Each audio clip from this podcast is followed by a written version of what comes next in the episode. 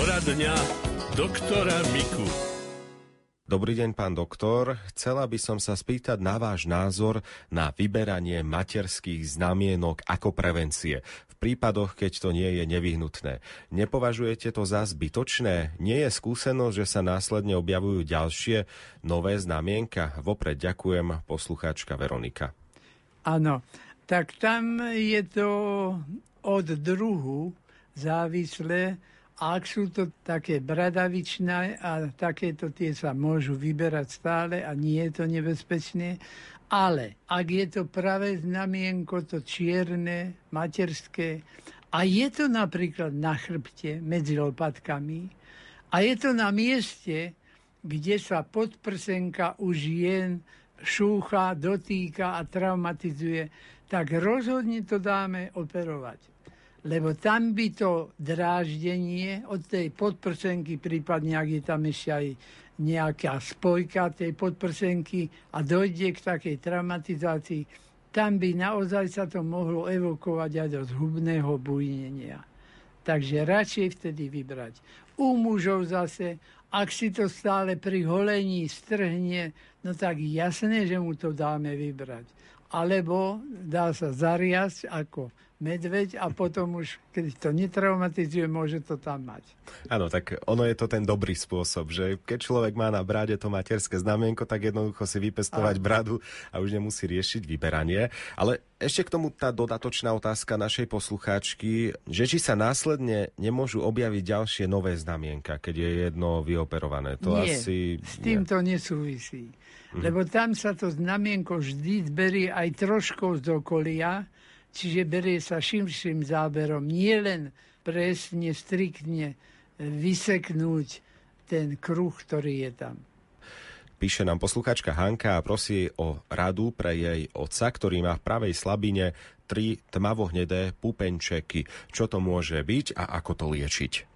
Môžu to byť aj bradavice. Ak sú bradavice, to možno liečiť, a keď ich chceme liečiť, tak dá sa to zmrazovať, ale tam tá liečebná procedúra je troška dlhšia, lebo to sa chodí dlhšie a vždy sa to zmrazí, až napokon tam nie je nič. Viete mi prosím poradiť, ako liečiť tetániu? Čo môžem urobiť pre zlepšenie stavu? Príčina tetánie môže byť multifaktoriálna a nemôžno to povedať jednou vetou.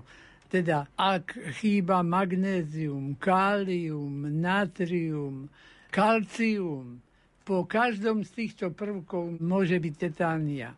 A tetánia môže byť z nedostatku tekutín. Čiže niekedy stačí celú tetániu riešiť tým, že budeme viacej tekutín obyčajné vody alebo džúsov piť, nie tie žbrndavé sladké vodičky, tak v tom prípade sa to vylieči perfektne.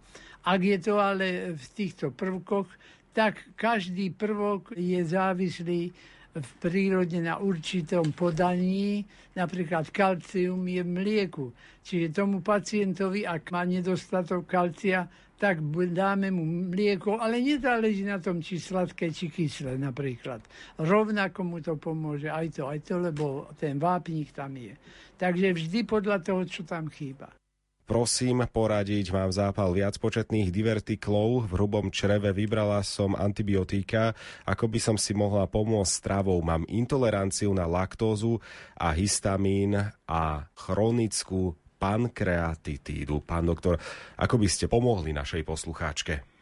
Tak v prvom rade by to malo byť zaistené životosprávovať, najmä stravovaním, aby tie čistiace prostriedky tam dobre fungovali. To sú tie zvyškové látky, ktoré sa nestrávia v potravine a oni pôsobia tak mechanicky vlastne na čistenie. A tie divertikuly, keď sa vyprázdňujú, tak je to dobré. Ale okrem toho, divertikuly sa môžu zapalovať najmä keď je spomalená peristaltika čriev a tá je spomalená, keby sme napríklad nešli na prechádzku, nehýbali sa, nemali určitý pohyb, tak aj tým sa to zhoršuje. Ale pokiaľ by sme boli v nejakom zamračenom dni len doma, tak môžeme si spraviť takú masáž tých čriev a to je tým spôsobom, že vypučíme brucho, vtiahneme ho, vypučíme, vtiahneme.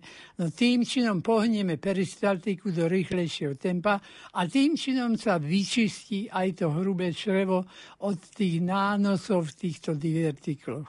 Ináč, aj keď ten pacient má na laktózu alergiu, ale bolo by dobré probiotika tie probiotika také kvalitné, je to veľa druhov, takže v tom prípade nejaké vybrať a to probiotikum zlepší to trávenie v tom čreve a tým činom zabráni sekundárne aj k nejakým zápalovým reakciám.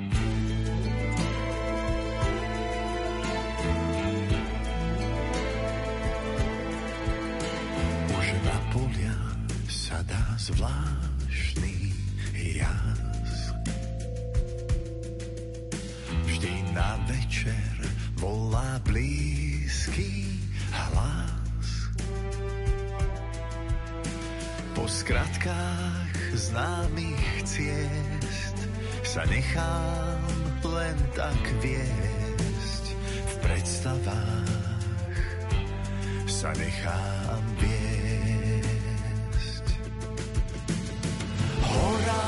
vysoká hora, tá hora po mne horí.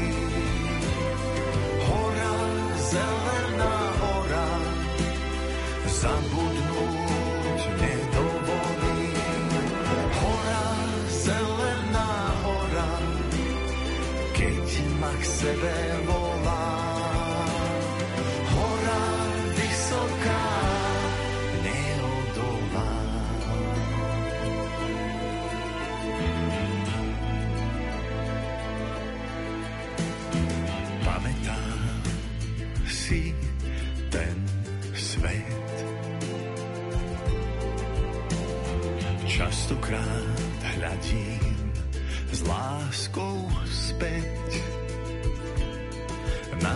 Pieseň lúk a šepot včiel na náš dom, kde som vždy chcel. Ten dom, kde som žiť chcel.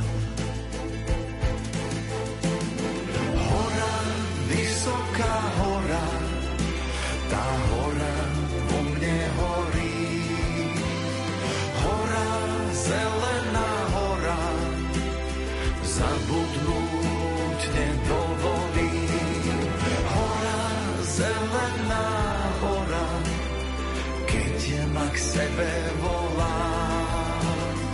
Hora vysoká,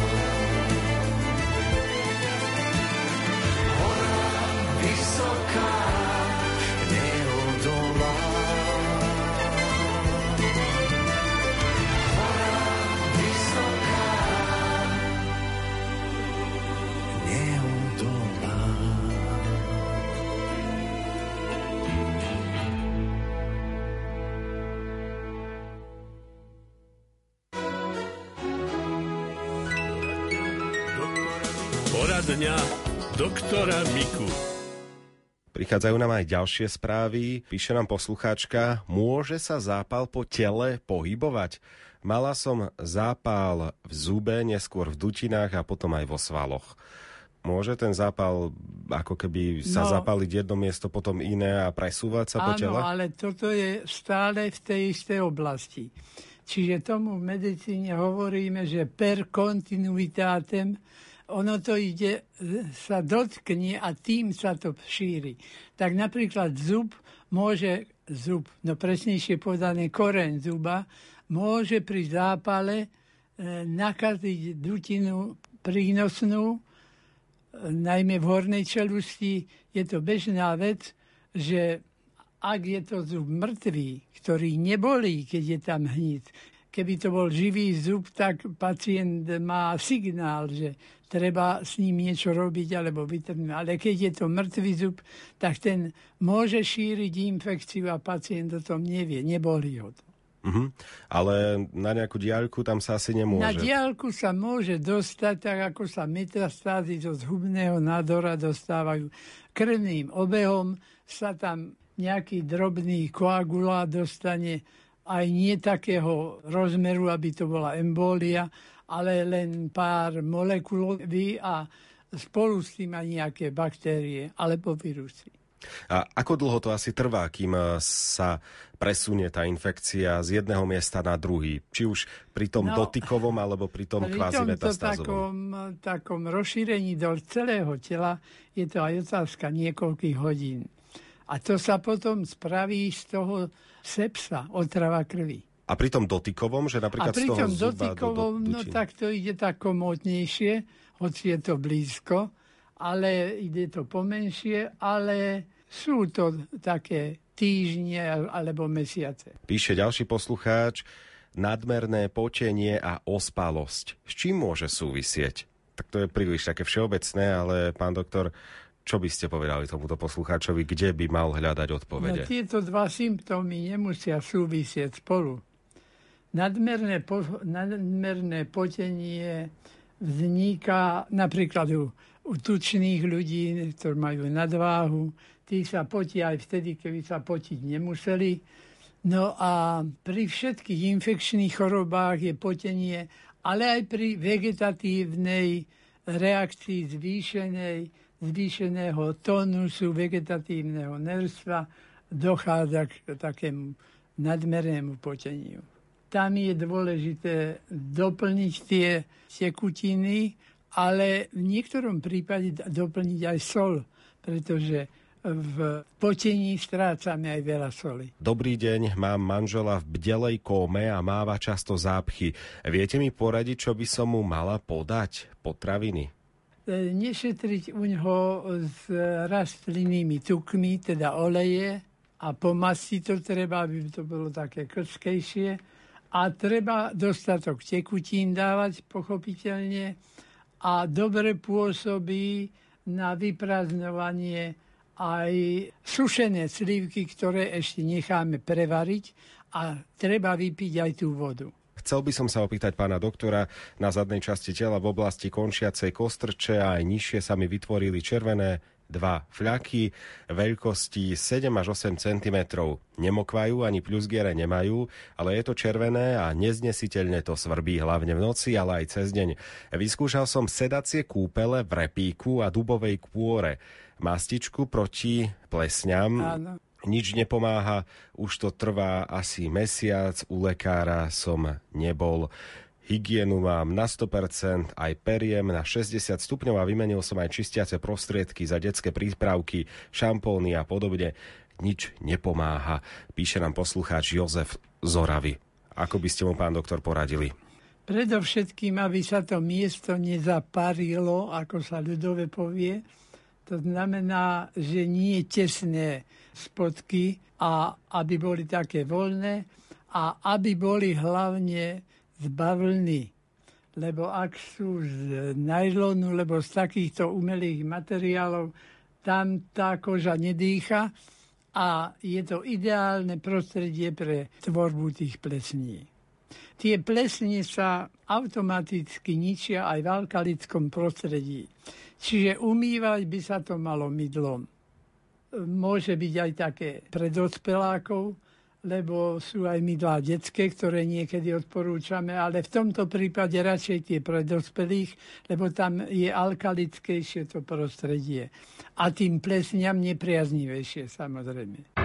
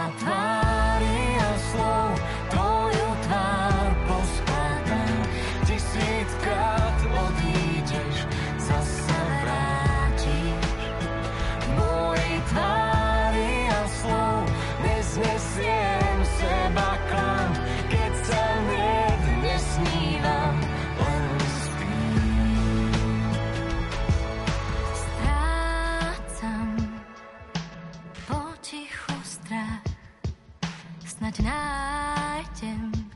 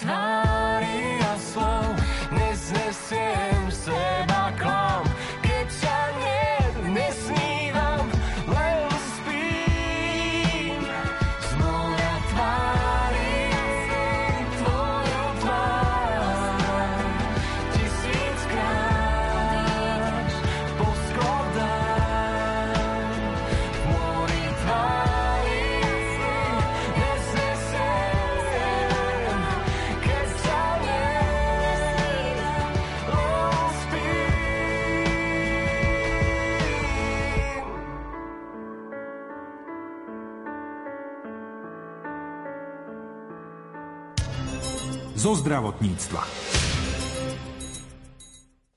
Radiológia je medicínsky odbor, ktorý využíva určité spektrum žiarenia, prípadne ďalšie fyzikálne javy na diagnostiku a liečbu ochorení. Za otca radiológie je považovaný nemecký fyzik Wilhelm Konrad Röntgen, ktorý vytvoril a zaznamenal lúče X alebo rentgenové žiarenie. V roku 1901 získal za svoj objav Nobelovú cenu. Podrobnejšie sa o tomto odbore redaktorka Mária Čigášová porozprávala s radiológom Marošom Rudnajom. Je to teda medicínsky odbor, to znamená základná náplň práce sú pacienti, živí ľudia. To ďalšie využitie v zmysle nejakých forenzných alebo vedeckých výskumov sa teda to je to vedľajšie, ale patrí to k tomu, ale skôr sa tomu venujú nejaké konkrétne pracoviska. Bežný radiolog sa venuje zobrazovaniu, teda pôvodne je to diagnostický odbor, ktorý sa vlastne zaoberá zobrazovaním ľudského tela. To znamená, v pôvodnej verzii to samozrejme bol klasický rengin, klasické snímky, ktoré ľudia väčšinou ešte poznajú v tej klasickej podobe na filmoch. Aj keď dneska samozrejme aj tu na digitalizácia pokročila, to znamená, už dnes to má podobu digitálnu, to znamená obrázky sa vytvárajú elektronicky a spracovávajú sa elektronicky. No a postupom času, ako pribudali, keďže tá informácia, tá vizuálna informácia v medicíne je veľmi cenná, vidieť skrz kožu bez toho, aby sme tú kožu teda narušili. Tá informácia taká, v tejto podobe je to veľmi dôležité. Tak postupne sa vlastne vyvíjali rôzne techniky, okrem teda klasických snímkov postupne sa, alebo dá sa povedať súčasne s klasickými snímkami sa vyvíjalo teda zobrazovanie v reálnom čase, čo sa povie po slovensky skiaskopia teda vlastne sledovanie pacienta presvedcovaním pomocou RTG lúčov v reálnom čase. Predtým to bolo na tzv. skiaskopickej stene, dnes už to takisto samozrejme je digitálne. Potom vznikol ultrazvuk, to bol veľký pokrok v medicíne, pretože ten ultrazvuk je špecifický z tých zobrazovacích metód tým, že on jediný je v podstate bez rizika a je veľmi univerzálny podstate môžete vyšetrovať pacientov mladých, starých, tehotné ženy. V podstate viete vyšetrovať priamo orgány pri operácii. Je to veľmi dôležité pre rôzne chirurgické odbory, aby dokázali nájsť napríklad, aby, aby vedeli sa orientovať pri operácii, či už dostali sa k tomu potrebnému ložisku v tkanive, v tom, k tomu nádoru a podobne. No a potom pribudli tie vlastne s rozvojom počítačov, pretože tá radiológia je založená na technológiách, veľmi pokročilých technológiách, tak tým pádom vlastne s rozvojom počítačovej vedy začali sa objavovať modality, ktoré potrebujú na svoju prácu počítač. Počítačové spracovanie, ako je teda počítačová tomografia, čiže to laicky známe CT a magnetická rezonancia, čo je zase ten počítačový princíp tvorby obrazu je podobný, ale ten samotný vznik, tá fyzikálna podstata je iná ako pri CT, ale takisto je to modalita, ktorá má svoje nezastupiteľné miesto. No a spolu s tým sa vyvíjala teda aj nukleárna medicína, ktorá sa od radiológie líši tým, že používa teda žiariče, látky, ktoré vyžarujú ionizujúce žiarenie, ktoré sú radioaktívne v bezpečnom množstve sa podávajú priamo do tela pacienta a následne sa sleduje to vyžarovanie priamo z tela pacienta.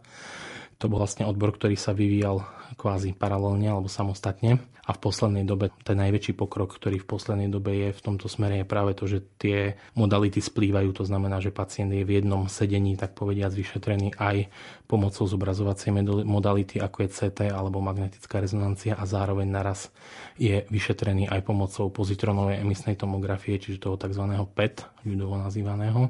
A vlastne ten výsledný obraz a tá výsledná informácia vzniká spojením tých dvoch informácií. To znamená zo strany radiologickej predovšetkým tej vizuálnej a zo strany e, nukleárnej medicíny tej informácie aj o tých chemických pochodoch, pretože tá je zase schopná zobraziť metabolizmus alebo teda rôzne intenzitu metabolizmu, čo my priamo nevidíme. Hej. Čiže vidí, zobrazuje priamo intenzitu toho, akým spôsobom prebieha tá premena látok v tých konkrétnych bunkách, pretože samozrejme inak sa správa metabolicky nádorové tkanivo inak sa správa zdravé tkanivo, takže potom ten výsledná informácia vlastne ide od toho makroskopického, čo vidíme voľným okom, kvázi keby sme toho človeka tak povedať rozrezali, až po tú informáciu, že vidíme nepriamo, vieme posúdiť, čo sa v tej bunke deje.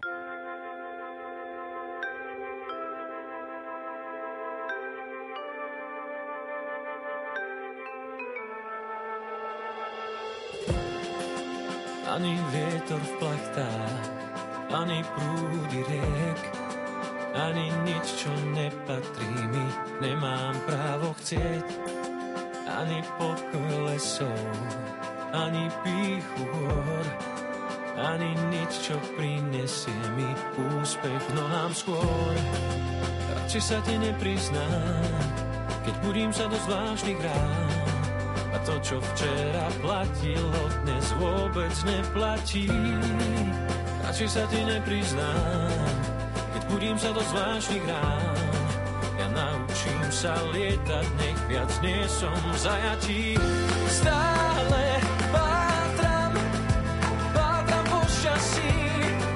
veď spokojný je zväčša vždy ten, čo nič nevlastní. Stále dúfam, že život nie je klam a naspäť vráti iba to, čo iným ľuďom dá. Ani vôňa kvetov, ani žiara hviezd, ani ďalší človek, ktorý snaží sa ma zviesť, zviesť na ceste domov, niekam ďaleko. Už nebaví ma svet zo sos a svet s nárekou. Radšej sa ti nepriznám, keď budím sa do zvláštnych rán. A to, čo včera platilo, dnes vôbec neplatí. Radšej sa ti nepriznám, keď budím sa do zvláštnych rán. Ja naučím sa lietať, nech viac nie som v zajatí. Stále pátram, pátram po šťastí, veď spokojný je zväčša vždy ten, čo nič nevlastní. Stále dúfam, že život nie je klam a naspäť vráti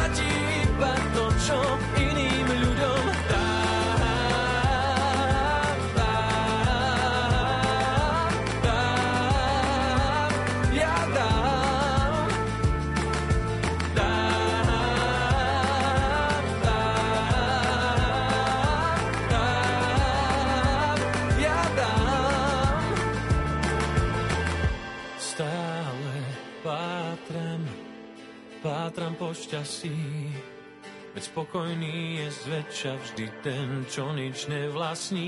Stále dúfam, že život nie je klam a naspäť vráti iba to, čo iným ľuďom dám.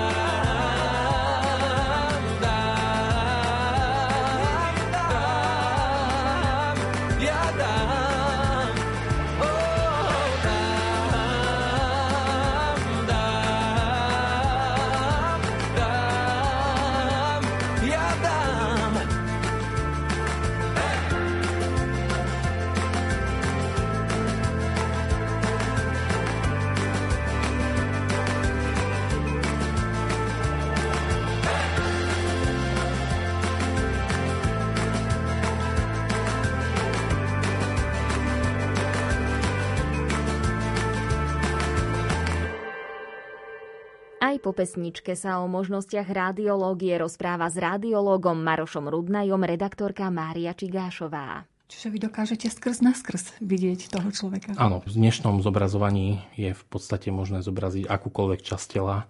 Na niektoré samozrejme je vhodnejšia tá modalita, na niektoré je iná modalita, ale v podstate pokročili sme tak, že dnes veľmi kvalitne zobrazujeme už človeka už pred narodením, čiže už v podstate vyvíjajúci sa plod vieme vyšetriť to okolo toho 20. týždňa, už vieme vyšetriť veľmi detailne jednotlivé orgány a odhaliť prípadne včas nejaké vrodené poškodenia, aby prípadne bolo možné zasiahnuť buď to ešte pred narodením. Tie prenatálne operácie, to sa väčšinou robí v zahraničí, ale štandard je napríklad, že pokiaľ je tam nejaká vrodená vada srdca, tak to dieťa by sa malo narodiť v takom centre, kde je možná hneď operácia. Napríklad aj prečo niektoré tie srdcové vady potrebujú i hneď operáciu po narodení. Niekedy to doslova ako je vitálne pre to dieťa, pretože keby sa narodilo niekde, kde to nie je k dispozícii, tak ono neprežije len prvých niekoľko hodín, ale keď sa narodí do tých podmienok, ktoré sú na to pripravené, aj sa očakáva sa to, tak následne sa môže urobiť tá operácia a v podstate to dieťa, ktoré by možno pred 50 rokmi by to dieťa neprežilo, alebo teda malo by to vážne následky pre neho, tak dnes má možnosť v podstate viesť plnohodnotný život.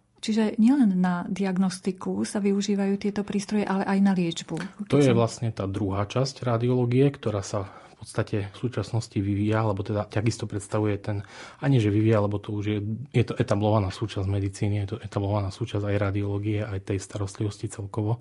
A to je tá tzv. intervenčná radiológia, kedy vo všeobecnosti sa to dá nazvať, sú to modality, kedy už to zobrazovanie používame ako určite navádzač alebo pomocou neho sa orientujeme a zároveň sa pritom vykoná nejaký výkon, najčasto mini-invazívny, to znamená, že pomocou prístupu skrz cievu alebo skrz nejaké veľmi malé miesto sme schopní urobiť nejaký ozdravný výkon. Najčastejšie také, čo si ľudia najčastejšie s tým spoja sú práve tie výkony endovaskulárna liečba, to znamená skrz cievu na nohe sa radiolog intervenčný dostane pod, teda pod kontrolou toho rengénu, sa dostane až do cievy mozgu a kde je schopný vybrať napríklad krvnú zrazeninu, ktorá tú cievu upcháva, prípadne je schopný vyplniť výduť na cieve, vyplní takými kovovými špirálkami a tým pádom tú výduť uzavrie, čím sa vlastne ten človek ušetrí operácie mozgu, pretože nie je nutné otvárať lepku.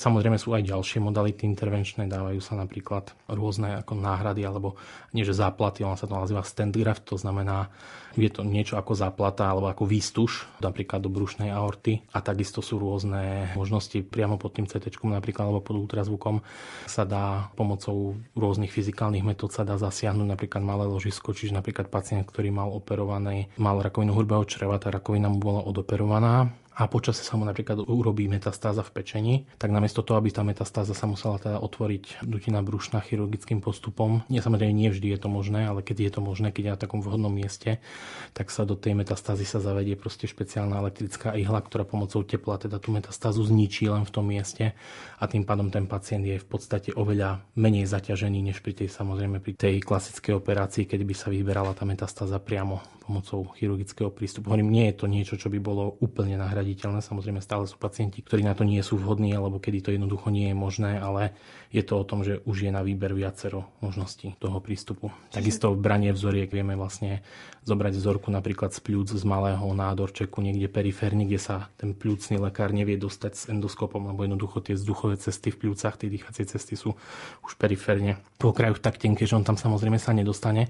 Tak pokiaľ je ten nádor niekde periférne, severnejšie, tak zase my zvonku pomocou CT vieme zacieliť ten nádor a vieme z neho zobrať malú vzorku, čím sa potom pacientovi vlastne umožní ďalšia diagnostika, pretože tá vzorka tkaniva je tá najhodnotnejšia informácia, ktorú potrebuje ten lekár, aby vedel, či to je zhubný nádor, či to nie je a podľa toho, aký, tak nastupuje tá liečba. Čiže v tomto smere toto je ten najväčší pokrok. Že tak cieľene môžete vlastne na tie nádory pôsobiť a nepoškodiť to zdravé tkanivo v podstate? Áno. Alebo teda pokiaľ, tak poškodiť ho minimálne. Alebo po prípade nezaťažiť človeka tak veľmi tým zložitejším operačným výkonom alebo podobne. Lumen. Rádio pre celú rodinu.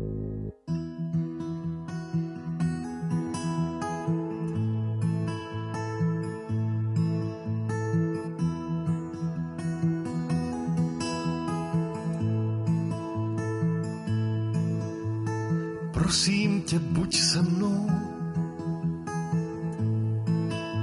Jsem s tebou. Prosím tě, buď se mnou. Jsem s tebou. Tak proč tě neslyším? Nebo máš vždycky jinou práci? Máš pocit, že se ztrácím? Prosím tě, buď se mnou.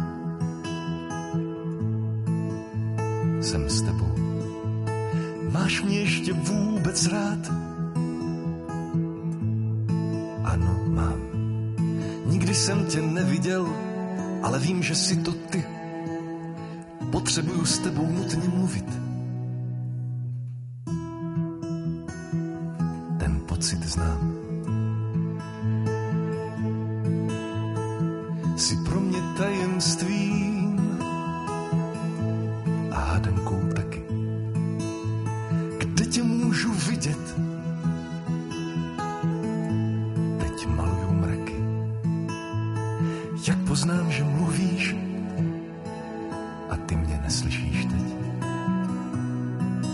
Chtěl bych přeletět tu zeď.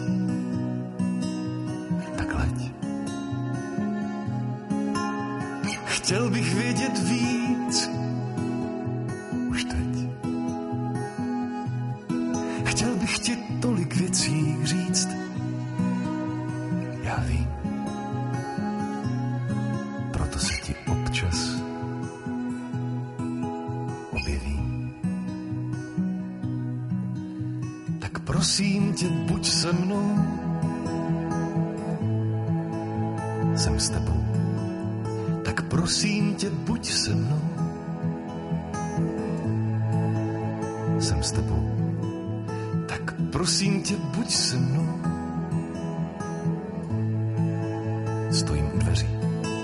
Už si tu.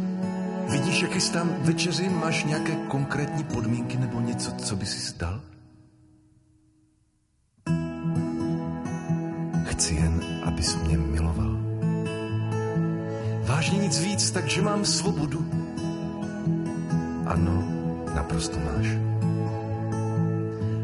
A můžu tě i vyhodit, když budu chtít.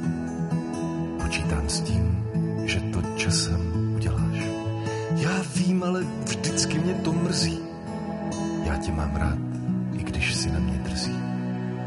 Chtěl bych přeletět tu zeď, tak leď. Chtěl bych vědět víc, už teď. Chtěl bych ti tolik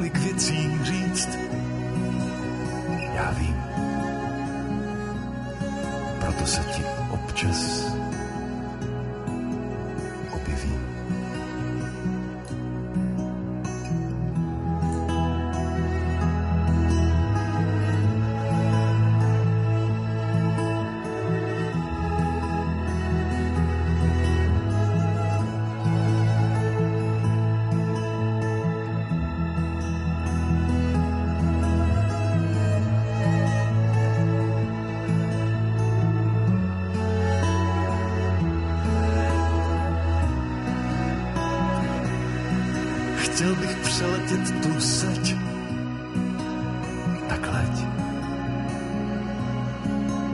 Chtěl bych vidět víc, už teď.